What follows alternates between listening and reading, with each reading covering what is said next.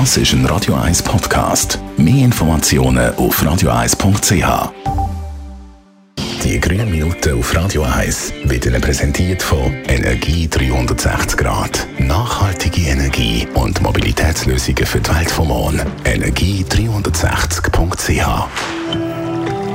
Schweizer Nationalsportart, ganz klar Rasenmähen, fast wirklich Nationalsportart von Herr und Frau Schweizer. Sobald die Sonne scheint und am Wochenende ist es wieder so weit, wird Rasen gemäht. Daniela Zwiegert von der Umweltarena, die machen nicht nur allein, die stinken zum Teil auch grausam. Gibt es da irgendwelche Alternativen? Ja, die Benzinrasenmäher sind wirklich laut und es gibt Leute, die sich daran stören.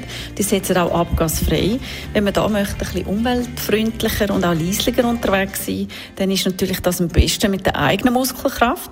Gerade wenn man ein kleineres Grundstück hat und vom Terrain her das einfach ist zum Mähen, dann ist so ein Spindelrasenmäher eine gute Wahl. Der tut das Gras schön präzise schneiden, ist leislich und fördert auch noch die persönliche Fitness. Aber eben Teilrasen sind ja schon ein bisschen gross für so Handarbeit. Gibt es auch mobilisierte Alternativen? Ja, man kann Elektrorasenmäher nehmen. Die sind in der Regel deutlich leislicher als die mit Benzin betrieben werden, ist natürlich gerade in den Wohnquartieren super und wird dort natürlich sehr geschätzt. Wenn man dann noch den Elektrorasenmäher mit Strom aus erneuerbaren Energien betreibt, dann tut man natürlich auch die umwelt- und gesundheitsbelastenden Emissionen tiefer behalten und ist von dem her noch besser.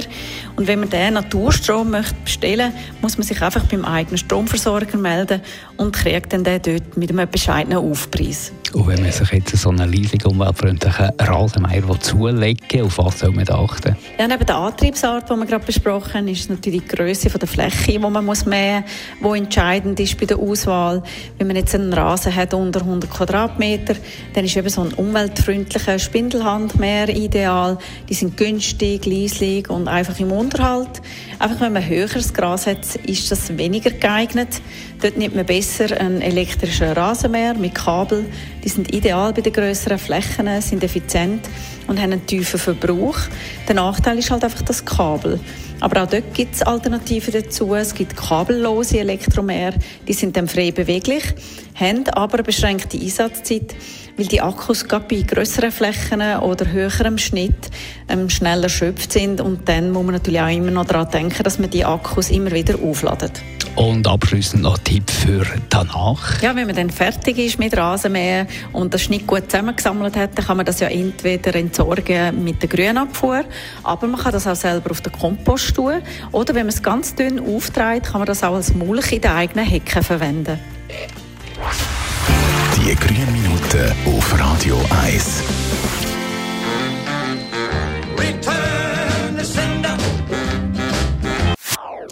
Das ist ein Radio 1 Podcast. Mehr Informationen auf radio1.ch.